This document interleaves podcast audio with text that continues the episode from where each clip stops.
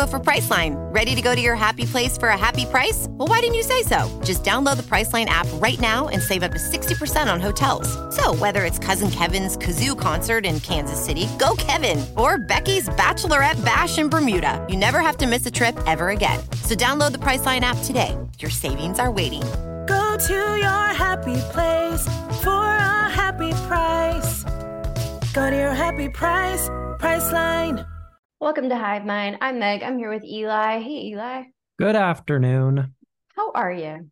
Oh, you know, just striving to thrive, thriving to strive. Sure, sure. Uh, tell me what you've been watching. So, since we saw Barbie last week, Skylar and I went on a Greta Gerwig binge over the weekend.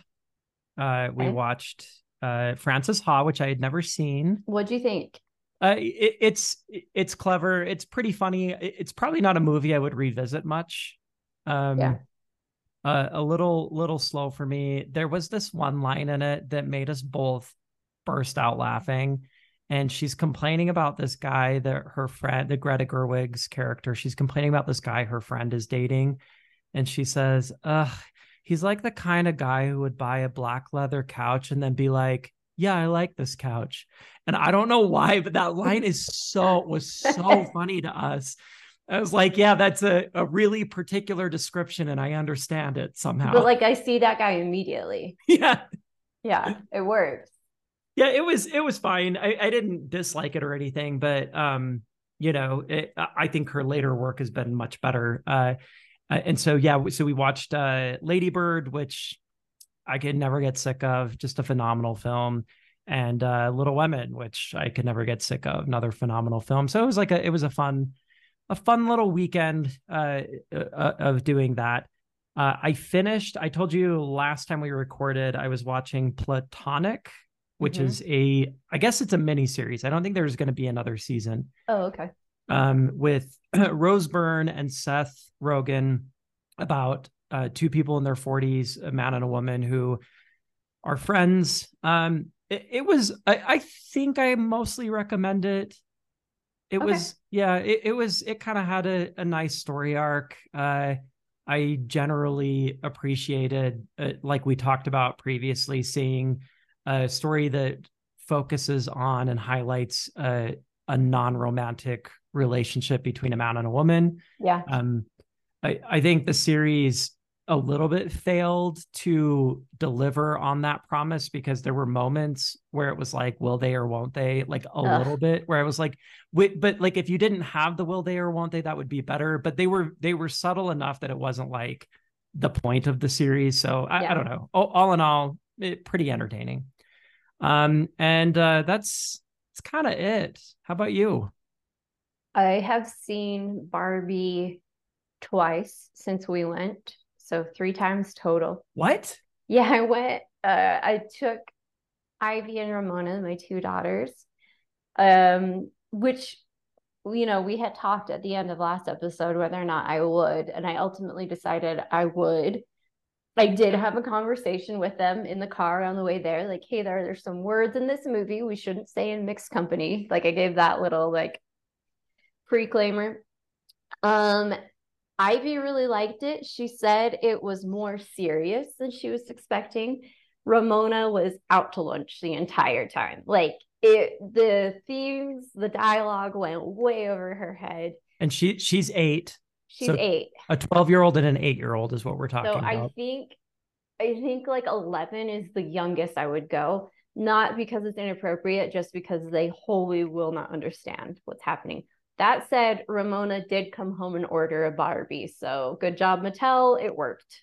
Well, so that that that surprises me that she was bored. I, it doesn't surprise me that the themes would have been over her head, um, but it surprises me that she was bored because I had predicted like it's such a colorful film with like such a vibrant set that I just thought like a kid would be interested in this, right?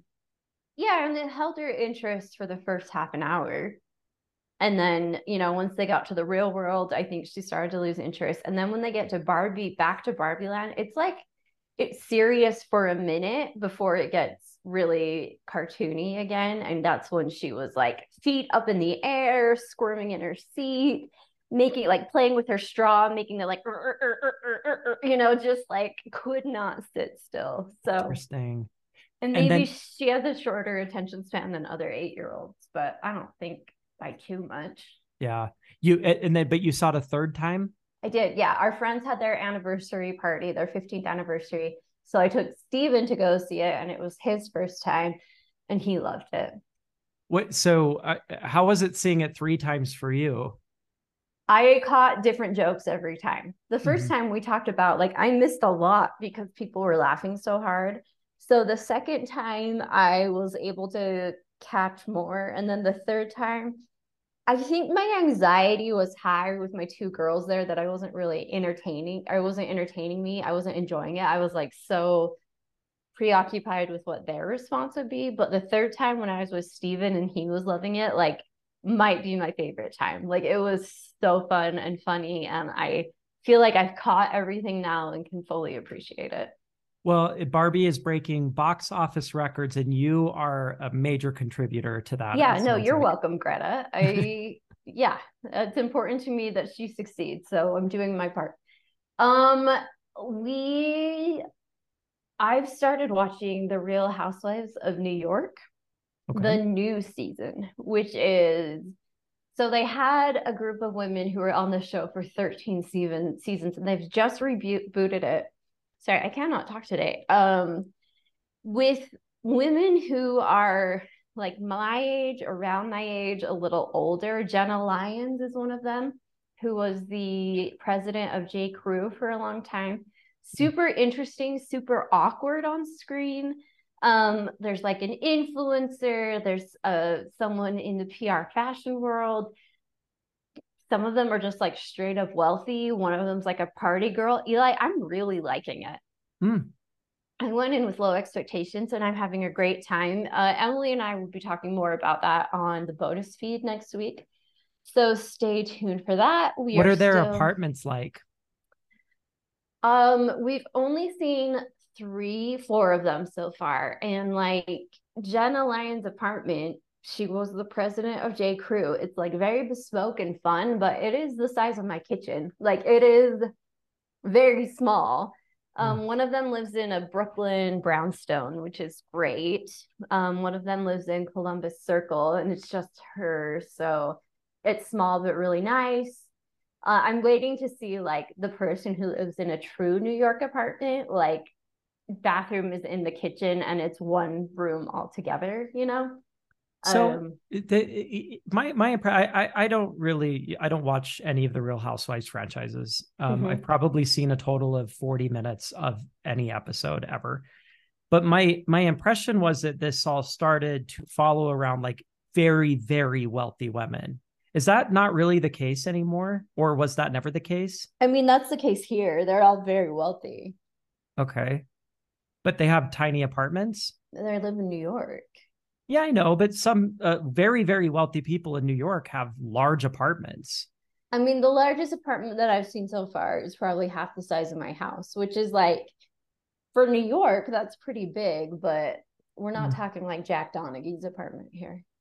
That's what I pictured. But, you know, they also have like homes in the Hamptons. Yeah. Okay. So, like this last episode, they go to one of the women's home in the Hamptons, which is 10 bedrooms, seven baths. So Mhm. they're clearly wealthy.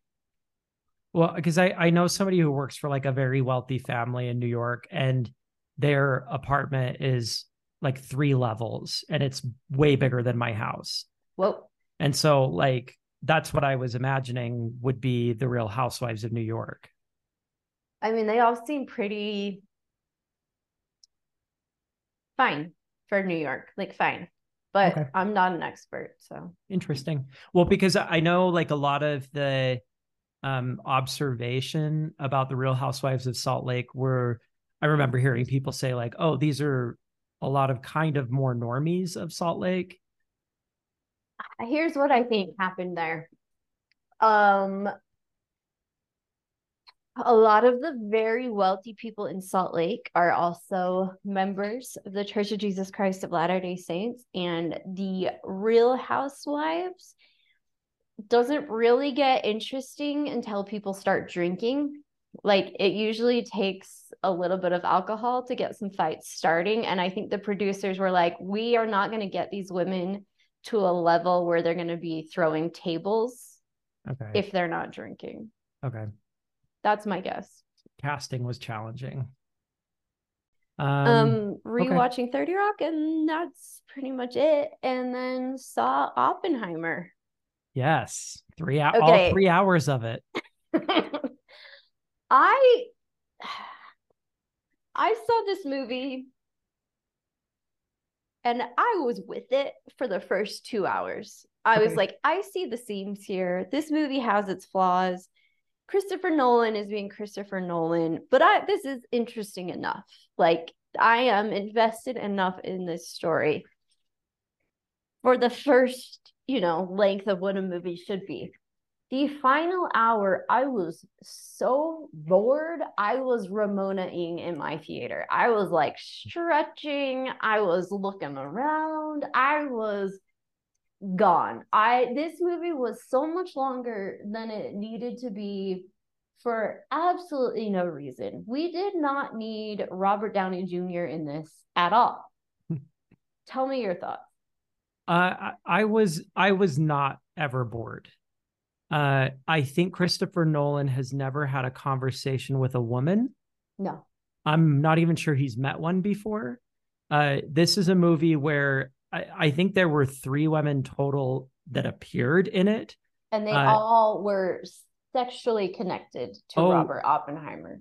Well, goodness. It, so yeah, there are th- basically three women who even appear in it at all. One of them, Florence Pugh, is just naked every time she's on screen and has absolutely no backstory or personality that is ever given any kind of care.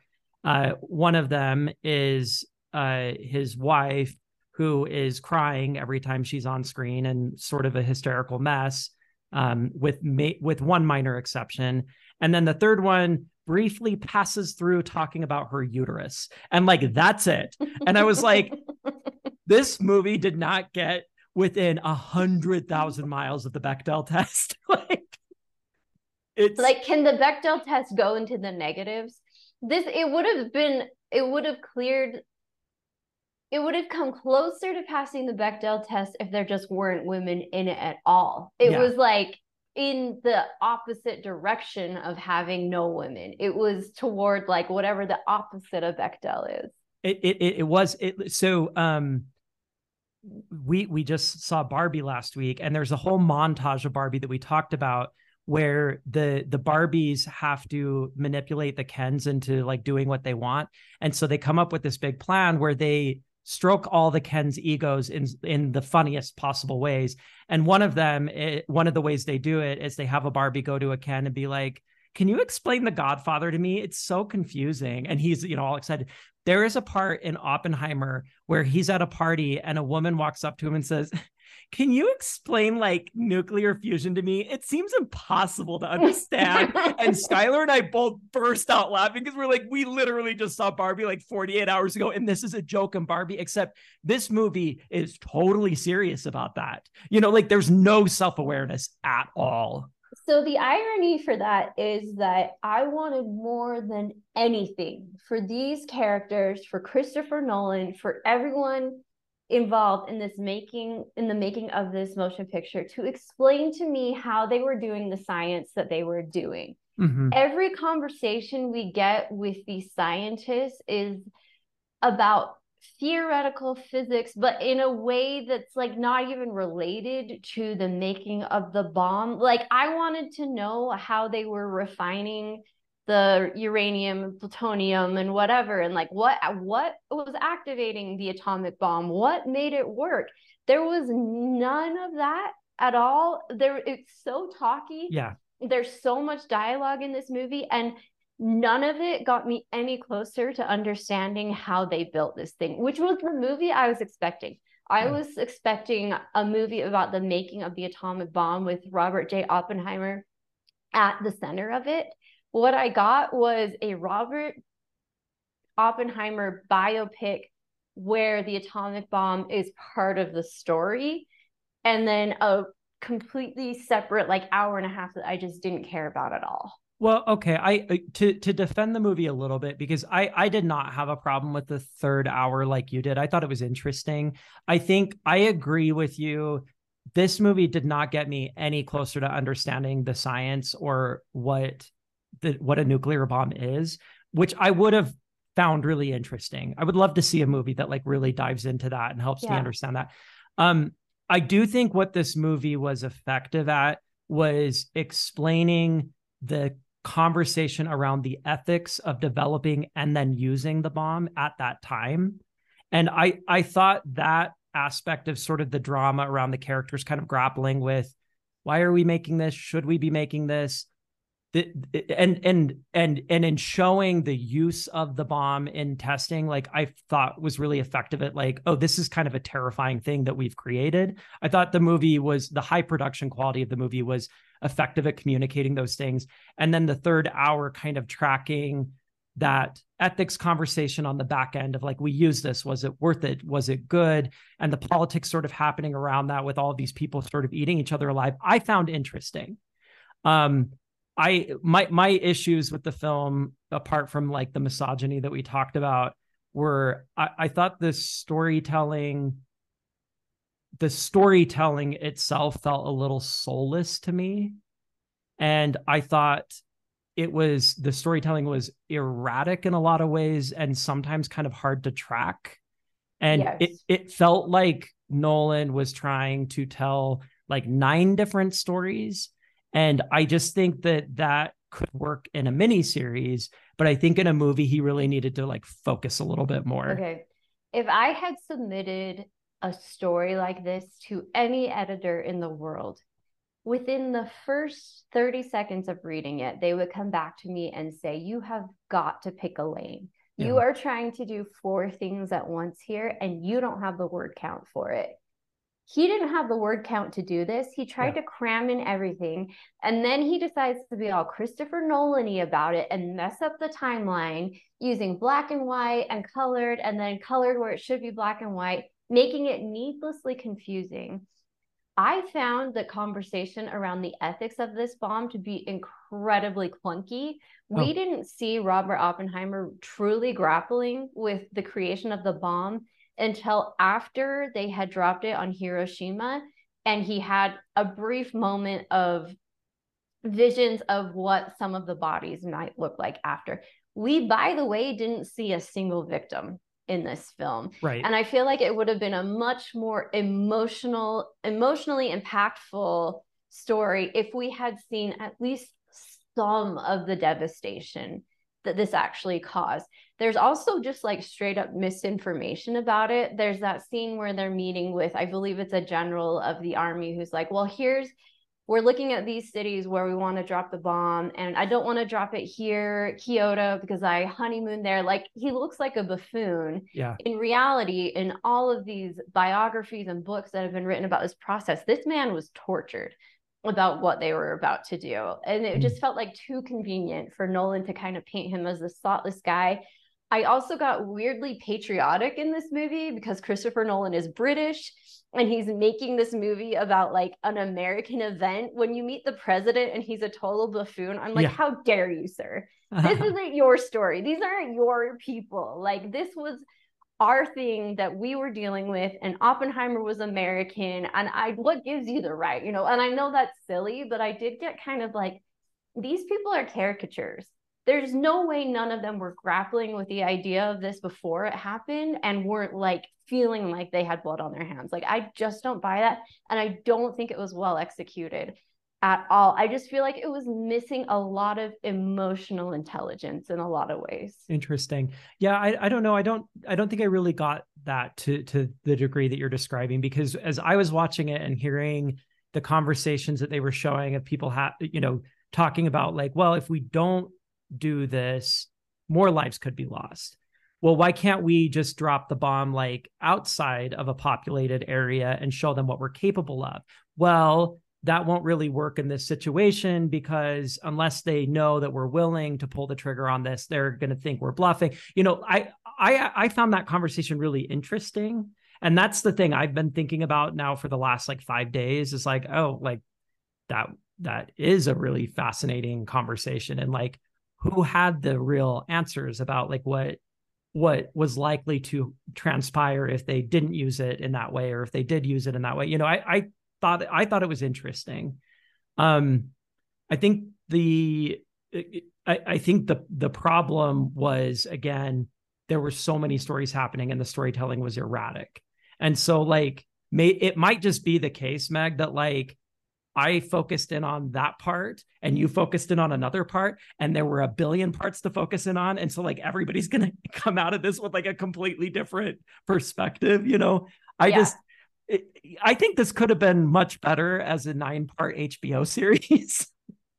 and I, I would watch that. I would enjoy that. In fact, I hope someone makes that. You know, I think this is an interesting story. I walked away from this movie being like, I think I want to read a couple books about this because this movie gave me nothing and made me realize what I do want to know yeah. about the making of the atomic bomb, even about Robert Oppenheimer and about all these theorists, uh, these physicists who were there with him. And I just didn't get enough from this movie that was three hours long and should have been giving me much more. Instead, we're focusing like half the time on whether or not he was a communist. Mm-hmm. And like I told you, it just makes me laugh because Hollywood cannot get over communism. Right. Because McCarthyism was the only time they've ever been persecuted. And they just right. cannot let go of that. They love their McCarthyism stories so much. And in my mind, it's crazy to me that this is a movie about the dropping of the atomic bomb and we're spending this much time on communism. You know who shouldn't get a security clearance? A guy who's connected to communism. Like I did I wasn't I didn't care. You know, I didn't care. I think he probably shouldn't have that security clearance. I'm sorry. he was dangerous, you know? What's an isotope? There's the whole thing about like the Senate hearing and there this debacle about isotopes and how it embarrassed Robert Downey Jr. I'm like, I don't know what's going on here. Either mm-hmm. I'm too smart for this movie or too dumb for them this movie, but I am not at the intelligence movie level this movie is requiring of me. uh yeah you you you texted me uh something that i also made me laugh in the movie and like cringe and it's when there's a point where uh oppenheimer's friend tells him it's okay that he's a terrible father because he's a genius. Oh my gosh.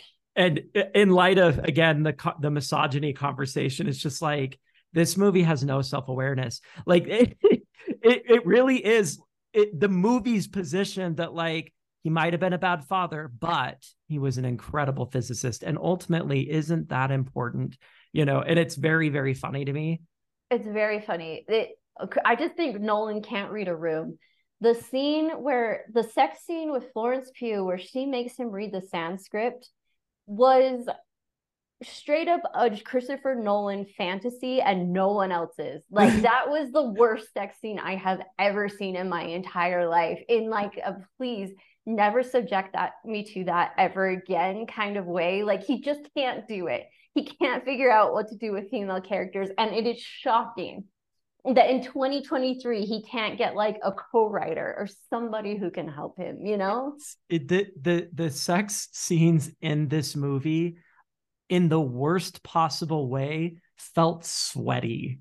Like it, it was just like neither of the actors wanted to be there you know? Like it was like apparent how terrible this was for everybody. And i'm like Chris, buddy, just go back to like your PG 13 weird time travel stuff because this is, I can tell that's what you wanted to do, but you had source material here that you're trying to turn into a movie. And a lot of it was just not successful. There was a moment when I laughed out loud in the theater, and I think I lost a lot of potential friends in our theater because of it.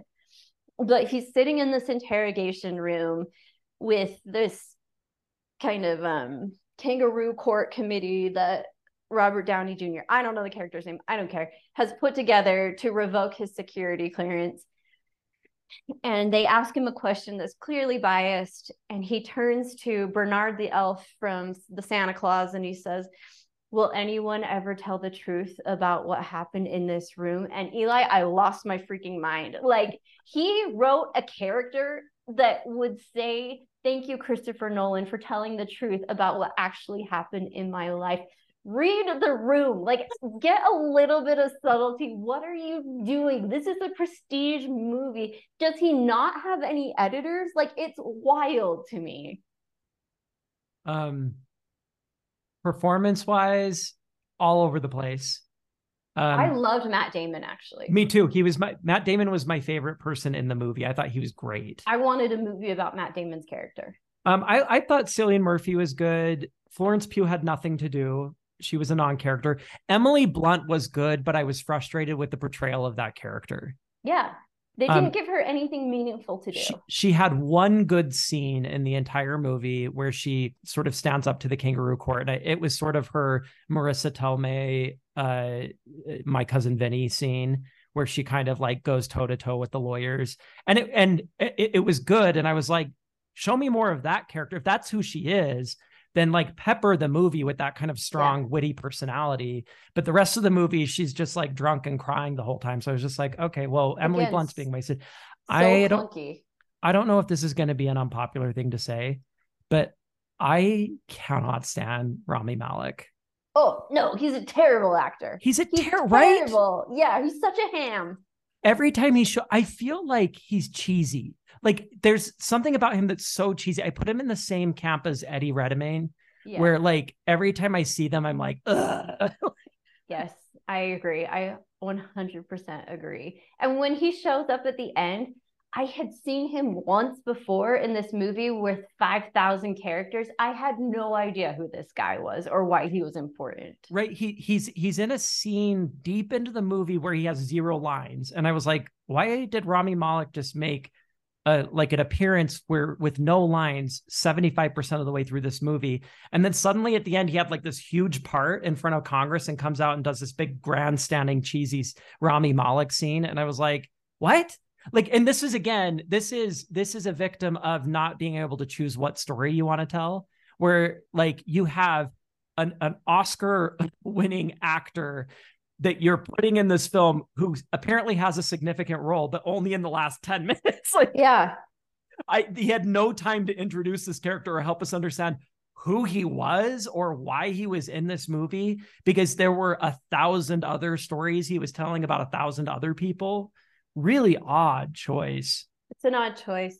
I think, you know, I set myself up for failure here because I I know who Christopher Nolan is and I know that his movies aren't for me, but I really liked Dunkirk and I thought this was going to be Dunkirk-esque um and just very focused on what it was trying to do and I thought it was all over the place um i thought that it was an hour too long. I thought that it was unsuccessful in delivering what should have been a very emotionally impactful um storytelling. And i just i'm not going to say i hate it. I said i had hated it after i saw it and i kind of made that my personality for a minute. I don't think it's a i don't think it's a terrible movie. I don't even think it's a bad movie. I just think it could have been such a better movie than what it is Um the the very wor- the most offensive thing about this movie, even like compared to the misogyny,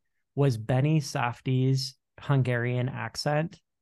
I Meg? like Benny Safdie. I felt such secondhand embarrassment for him every time he was on screen. Yeah. It it he is so bad in this movie that it it almost feels like he's doing it intentionally. But I know he's not. yeah. His his Hungarian accent is so embarrassing in this. And he's he's doing this thing. It's it's the thing that annoys me the most in movies like uh, of of anything. It's where somebody's like, "Oh, I am a Russian who speaks English or you know what whatever country." And so they do this incredibly strong strong accent, but they're speaking perfect English, like using, you know, seven Yeah. syllable words. And it's like, no, when a person has mastered a language well enough to have that large of a vocabulary, their accent is no longer that strong. Yeah. And so, like, you're speaking with an accent of somebody who knows 20 words in English. Yeah. And you and I have met people like that, you know, who are like, hello, how are you? And like that's all they know how to say. And it's like, yeah, that's what your accent sounds like. But if if you're able to talk about like nuclear fusion, then you have just a slight accent at that point. I agree. I agree. But again, I don't think Christopher Nolan's really interested in character development or real people. He's interested in showing off. He's interested in showing off his filmmaking skills. And you know what? It's beautiful. It it is, is. a very well made movie. It is really interesting to look at. I thought the bomb detonation that they do was really uh, exciting and terrifying and Yes. definitely should have been the climax of the film. Um, but just visually a stunning movie.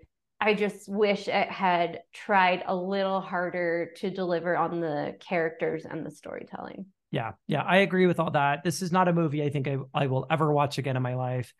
Uh, I, I again, I was not bored with it, but I've been like rolling my eyes about it ever since I saw it, and and annoyed with a lot of aspects of it. Uh, critics love it. Has ninety four percent on Rotten Tomatoes. Uh, pretty much everybody I know except for you and me and a little bit Skylar that I that that I know who has seen it has really loved it. So to be fair, there is a lot of talk about the misogyny in it and how how poorly written the female characters are. you've seen other I I have not really Yeah. looked into this, so I'm not I'm not unique in in noticing that. Um, and like I mentioned, the misinformation about the U.S. officials. There's been a lot of chatter about that.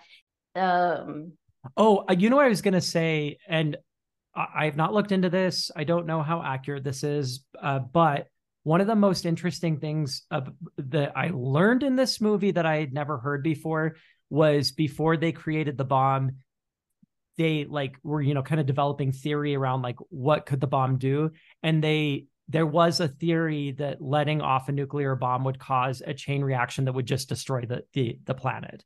That Mhm. like once it hit air, it would just keep propelling and propelling until the whole world was destroyed. And if that's true, that is terrifying that there was like Mhm. a moment where they're like, oh, one bomb could like literally annihilate the entire planet. Like that's a possibility that we can see theoretically happening.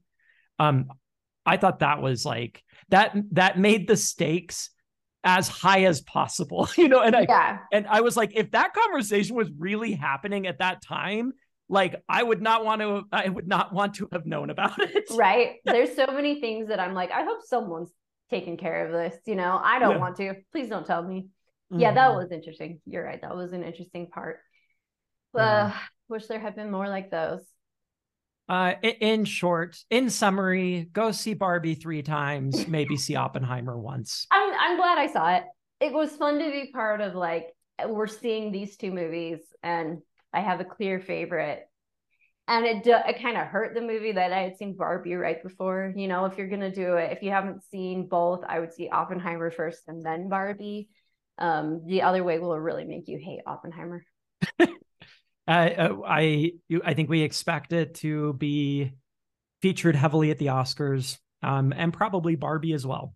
Yeah. Um, speaking of Oscars and prestige movies, we got a request that we talk about past lives, um, which has kind of been buried under all of this and also with the strike. Um, but I think it's still playing in theaters, so and should be streaming soon. Um, but we're gonna do that for next week if that's all right with you. What is it? It is about two friends who grew up in Korea together and then she moved to America and got married and he reconnects with her and then I don't know what happens after that Okay, but people cool. really love it. cool. All right. Okay, talk to you next week.